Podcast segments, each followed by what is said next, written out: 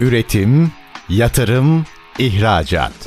Üreten Türkiye'nin radyosu Endüstri Radyo sizin bulunduğunuz her yerde. Endüstri Radyo'yu arabada, bilgisayarda ve cep telefonunuzdan her yerde dinleyebilirsiniz. Endüstri Radyo.com Hakan Ömer Gider'in hazırlayıp sunduğu Etekteki Taşlar programı başlıyor. ST Endüstri Radyo'dan ben Hakan Ömer Gider'in hazırlayıp sunduğu Etekteki Taşlar isimli programımızda yine birlikteyiz. Efendim bu e, birlikteliklerimiz her gün sürüyor. Her gün aynı anonslarla da sizlere sesleniyorum.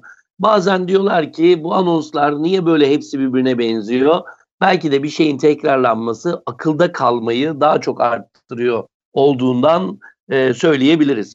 Efendim e, bizler de e, sizlerin çoğunluğu olduğu gibi programlarımızı evimizin rahatlığından konuğumuzu da bir yere getirmeden, stüdyoya getirmeden yapıyoruz ve tam kapanmada da genelde ben bazen arabada bazen karavanda olduğum zamanlarda da çekim yaparken şimdi tam kapanmada evin içinde bu çekimleri gerçekleştiriyorum. E, hep umudum şu bayram sonrası gerçekten rakamlar e, 100 binde yüzlere kadar umarım düşer diye düşünüyorum. Çünkü 100 binde yüzleri görme ihtimalimiz oldukça düşük görünüyor.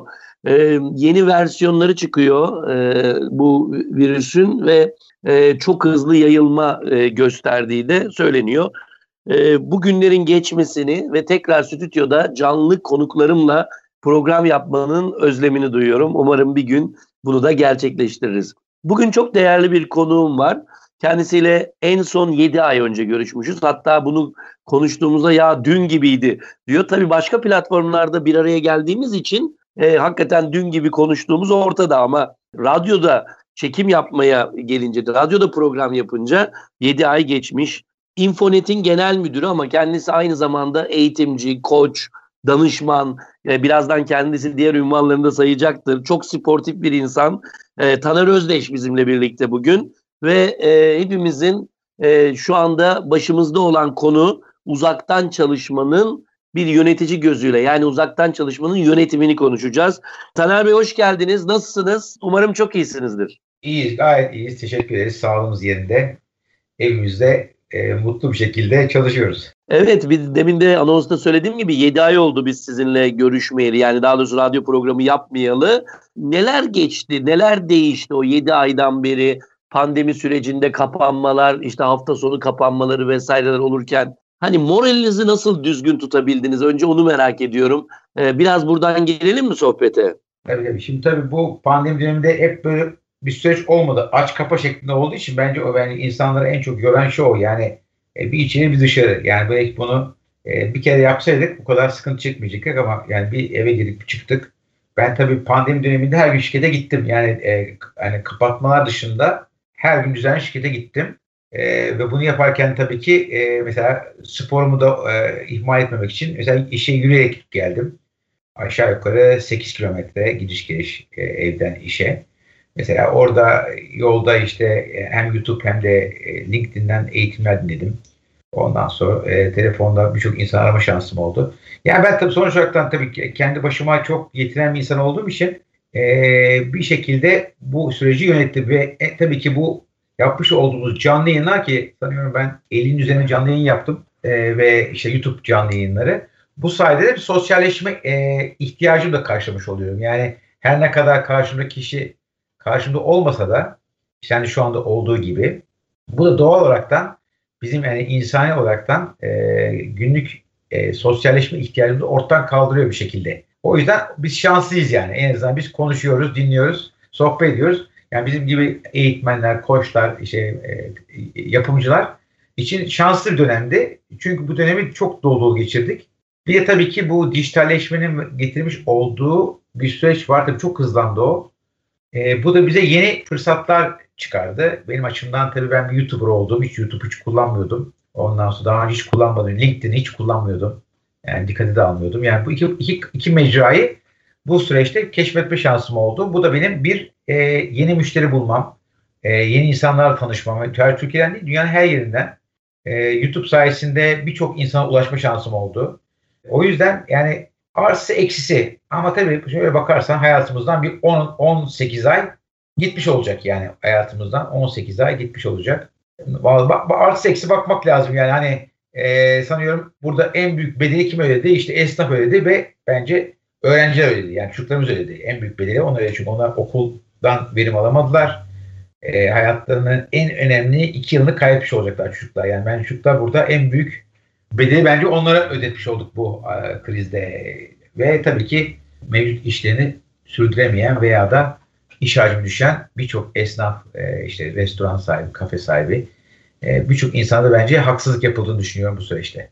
Evet hocam doğru söylüyorsunuz. Yani kapananlar ve açıkta olanlar var. Bu e, tam kapanma denilen dönemde de işte restoranlar kapandı. Evlere servis ya da al getir servisleri, al götür servisleri yapılıyordu. Yani karıştı ortalık. E, ticaret yapmak herkesin hakkı iken bir anda kısıtlamalar başladı. E, hatta e, son bir kısıtlama da e, zincir marketlere geldi. E, gıda maddelerinin dışında hiçbir şey satmamaları konusunda bir kanun çıkartıldı. E, bu e, kısıtlama döneminde ve e, gerçekten e, artık hani bugünlerde kapanacaklar ve önümüzdeki günlerde de bu ürünler buralarda satılmayacak. Şeyimiz karıştı yani ne bileyim böyle kimyamız bozuldu. E, düşünce yapımız değişmeye başladı. Artık hani sağlık hep bir numarada önemliydi ama bu sefer çok daha büyük bir önem kazandı anladığım kadarıyla. Evden çalışmadaki insanların psikolojileri e, çok bozulmaya başladı. İlk zamanlar çok büyük bir rahatlıktı. Aman ne güzel evimdeyim dışarı çıkmıyorum, trafik çekmiyorum. Hemen yan odaya geçeyim hemen çalışmaya başlayayım duygusuydu. Ama sonra evdekilerle etkileşim başlayınca e, ben birçok psikolog arkadaştan duydum. Eşler çalışmadığına inanıyor, patronlar çalışmadığına inanıyor. Çalışan adam bir de kendinin çalıştığını ispatlamaya çalışıyor. Zor bir süreç. Ne dersin hocam bu konuda? Şimdi ben çok güzel bir soru. Yani e, şöyle bir sorun var. E, dediğin doğru yani patronlar kesinlikle tatmin olmuyorlar. Eleman ne kadar çalıştığını iddia etse de e, patronlar kesinlikle bu konuda mutsuzlar. Mutsuzlar yani bir kere yani bunun bir ispat da gerekmiyor. Mutsuz. Yani ben biliyorum ki ben aynı anda yarı patronum hem genel müdürüm hem ortağım. Ondan sonra e, elemanlar da abartıyorlar. Yani eleman şunu, şunu kabul etse ben eski çalışmıyorum diye kabul etse hiç bu kadar kavga dövüş olmayacak. Yani hepimiz eski kadar çalışmıyoruz bir kere. Güne daha geç başlanıyor, güne daha erken bitiriliyor. Ondan sonra gün içinde birçok e, yapmamız gereken, işi de yapmamız gereken şeyi yapıyoruz. Ya, evinizde çocuğunuz var, işte yemek yapıyorsunuz, yetim, eve kadın getiremiyor çoğu insan. Şey, Covid dolayısıyla kendisi yapıyor temizlik işlerini. E, çocuklar rahat bırakmıyor. Özellikle 8 yaş ve altı çocuklar olanlar kesinlikle çocuğunu kontrol edemiyorlar. Çocuğu oyalayamıyorlar baktığınız zaman. E, bir de eşlerin bir çalışmıyorsa o ikinci bir sorun. O yüzden yani bir kere ilk hayatta hani var ya kendini tanı diye bir şey var bizim sektörde kişisel gelişim temelinde. İnsanların bir şeyi kabullenmesi lazım. Bunu kabullenmediği sürece bu iki tarafın mutsuzluğu devam edecek. Yani patron da mutsuz olacak, çalışan da mutsuz olacak. Şimdi Türk kültürü e zaten biz yani bir Amerikalı gibi değiliz. Çünkü Amerika'da ben bir süre yaşadım.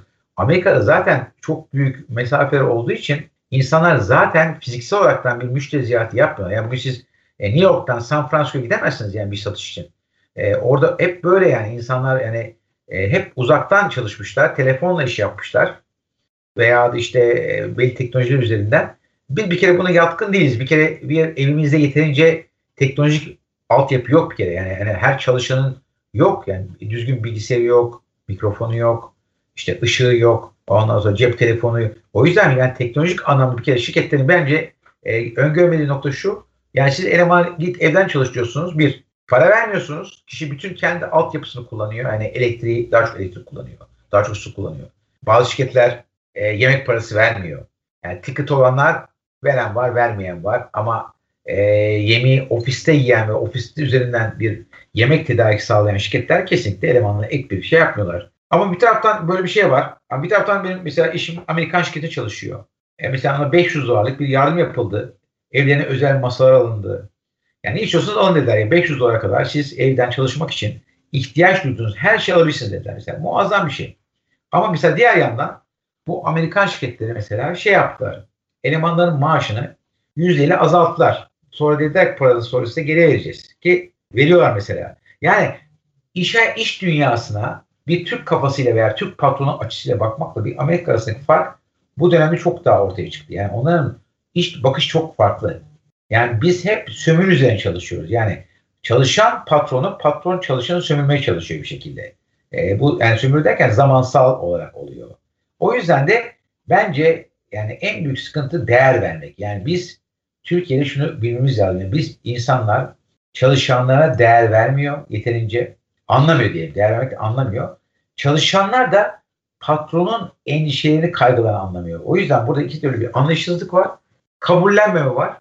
Hiçbir insan eski çalışmıyor ama bu bilgisayar üzerinden bütün iletişimi yaptığımız için gerçekten zihnimiz yoruluyor. Yani bugün e, ya cep telefonundan konuşuyoruz veya Zoom veya Team neyse işte ve buradaki harcamış olduğumuz zaman eski göre çok az olmasına rağmen oradaki tüketmiş olduğumuz e, zihinsel enerji çok fazla.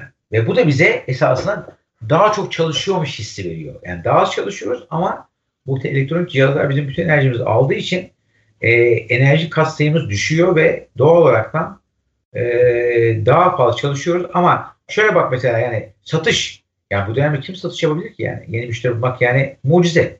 Bir kere o var. Yani satış sektöründe çalışanlar öyle. Pazarlama kabuk değişti. Buna bazı ayak uydurabildi. Yani dijital pazarlamaya adapte olan şirketler ve şahıslar bu dönemde bir şekilde yaptı ama Türkiye'de müşteriler buna alışkın değil. Yani siz gidiyorsunuz işte e, LinkedIn'den diyelim yani şey bir post yapıyorsunuz. E karşınızdaki müşteri oraya bakmıyor. Yani sizin ulaşmak istediğiniz kitle eğer internette e, sosyal medya aktif kullanmıyorsa Amerika'da olduğu gibi e, ondan sonra yani bunu yapmıyorsa siz o kişi ulaşma şansınız yok. Ki özellikle kamu sektörü tamamen evde. Büyük bankalar evde. E, bu insanlar zaten kendilerini yoğunlar. Yani sizin e, onların eğer telefonu yoksa o insanların sizde cep telefonları sizin yeni müşteri bulma şansınız sıfıra yakın e, belli sektörlerde. Bence işin zor kısmı orada. İnsanlar geçmişten gelen işleri devam ettiriyorlar. Mesela ben bilişim sektöründeyim. Ama e, şunu görelim ki birçok insan bunu yapamıyor. O yüzden de çoğu insan satış pazarlama sektöründe yeterli verimine ulaşamıyor. Operasyonel işte yapanlar ha, çok çalışabilirler. Onlara bir şey mi? Onlardan güvene işi yaptığı için bir sıkıntı yok. Ama şunu tavsiye ediyorum ben bir yönetici olarak Bu dönemde elemanlarınıza mobbing yapmayın. taciz etmeyin. Yani Türkçesiyle e, ve yapmanız gereken şey onlara performans bazlı yapmak ve daha sık bir araya gelmek suretiyle onlarla bir e, duygusal anlamda da daha fazla birliktelik yaşamanızı tavsiye ediyorum. Benim görüşüm bu. Evet hocam e, güzel söylediniz. Özellikle mobbing meselesi çok önemli. Çünkü e, çalışmadığına inandığı için patron evde elemanın sürekli telefonla, e-maille bak sana mail attım bir saattir dönmedim bana gibi e, serzenişlerle bir şekilde onları kontrol etmeye çalışıyor. Aslında bütün bunun kökeninde e, sana bir maaş veriyorum bunu hak etmiyorsun inancı doğuyor. Aslında artık günümüzde e, birçok işletme e, maaşı e, minimize ederek daha çok yapılan işten para verme taraftar oluyor. Yani zaten ben iş yapmazken sana niye para ödeyeyim? Yıllar önce e, yaz aylarında işlerimiz düşerdi çalıştığımız şirketlerde e, ama bize maaşımız tıkır tıkır ödenirdi. Biz hiç onun şeyin derdini yaşamazdık. Yani yazın iş düşmüş ama ne, nasıl maaşımız ödeniyor diye bakmazdım.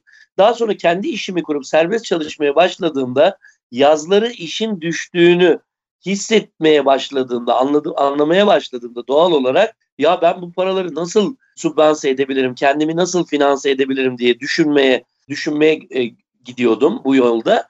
Bir gün de patronuma söyledim, eski patronuma, kulakları çınlasın Özsen Erem'e. Dedim ki yani sen bize ne yaz ne kış hiç hissettirmemişin. Meğerse biz yazları hakikaten e, yani kazanmadan senden yiyormuşuz gibi bir laf söylemiştim. Bayağı gülmüştü ve şey demişti. Hani ona ziyarete gitmiştim. Çalışmıyorduk. İçeridekilere de gidip söylesene kıymetini öğrenebilecekler mi acaba falan demişti. Bunu e, konuşmak istiyorum ama süremiz buraya kadar ilk bölüm için. Hocam müsaadenizle ben ikinci bölüme doğru geçiş yapıyorum. Bir anons geçeceğim. Efendim bugün program konuğum Infonet Genel Müdürü Taner Özdeş'le birlikteyiz. Kendisiyle uzaktan çalışmanın yönetimini konuşuyoruz. Kısa bir araya gidiyoruz. Tekrar geri geleceğiz. Lütfen bizi dinlemeye devam ediniz.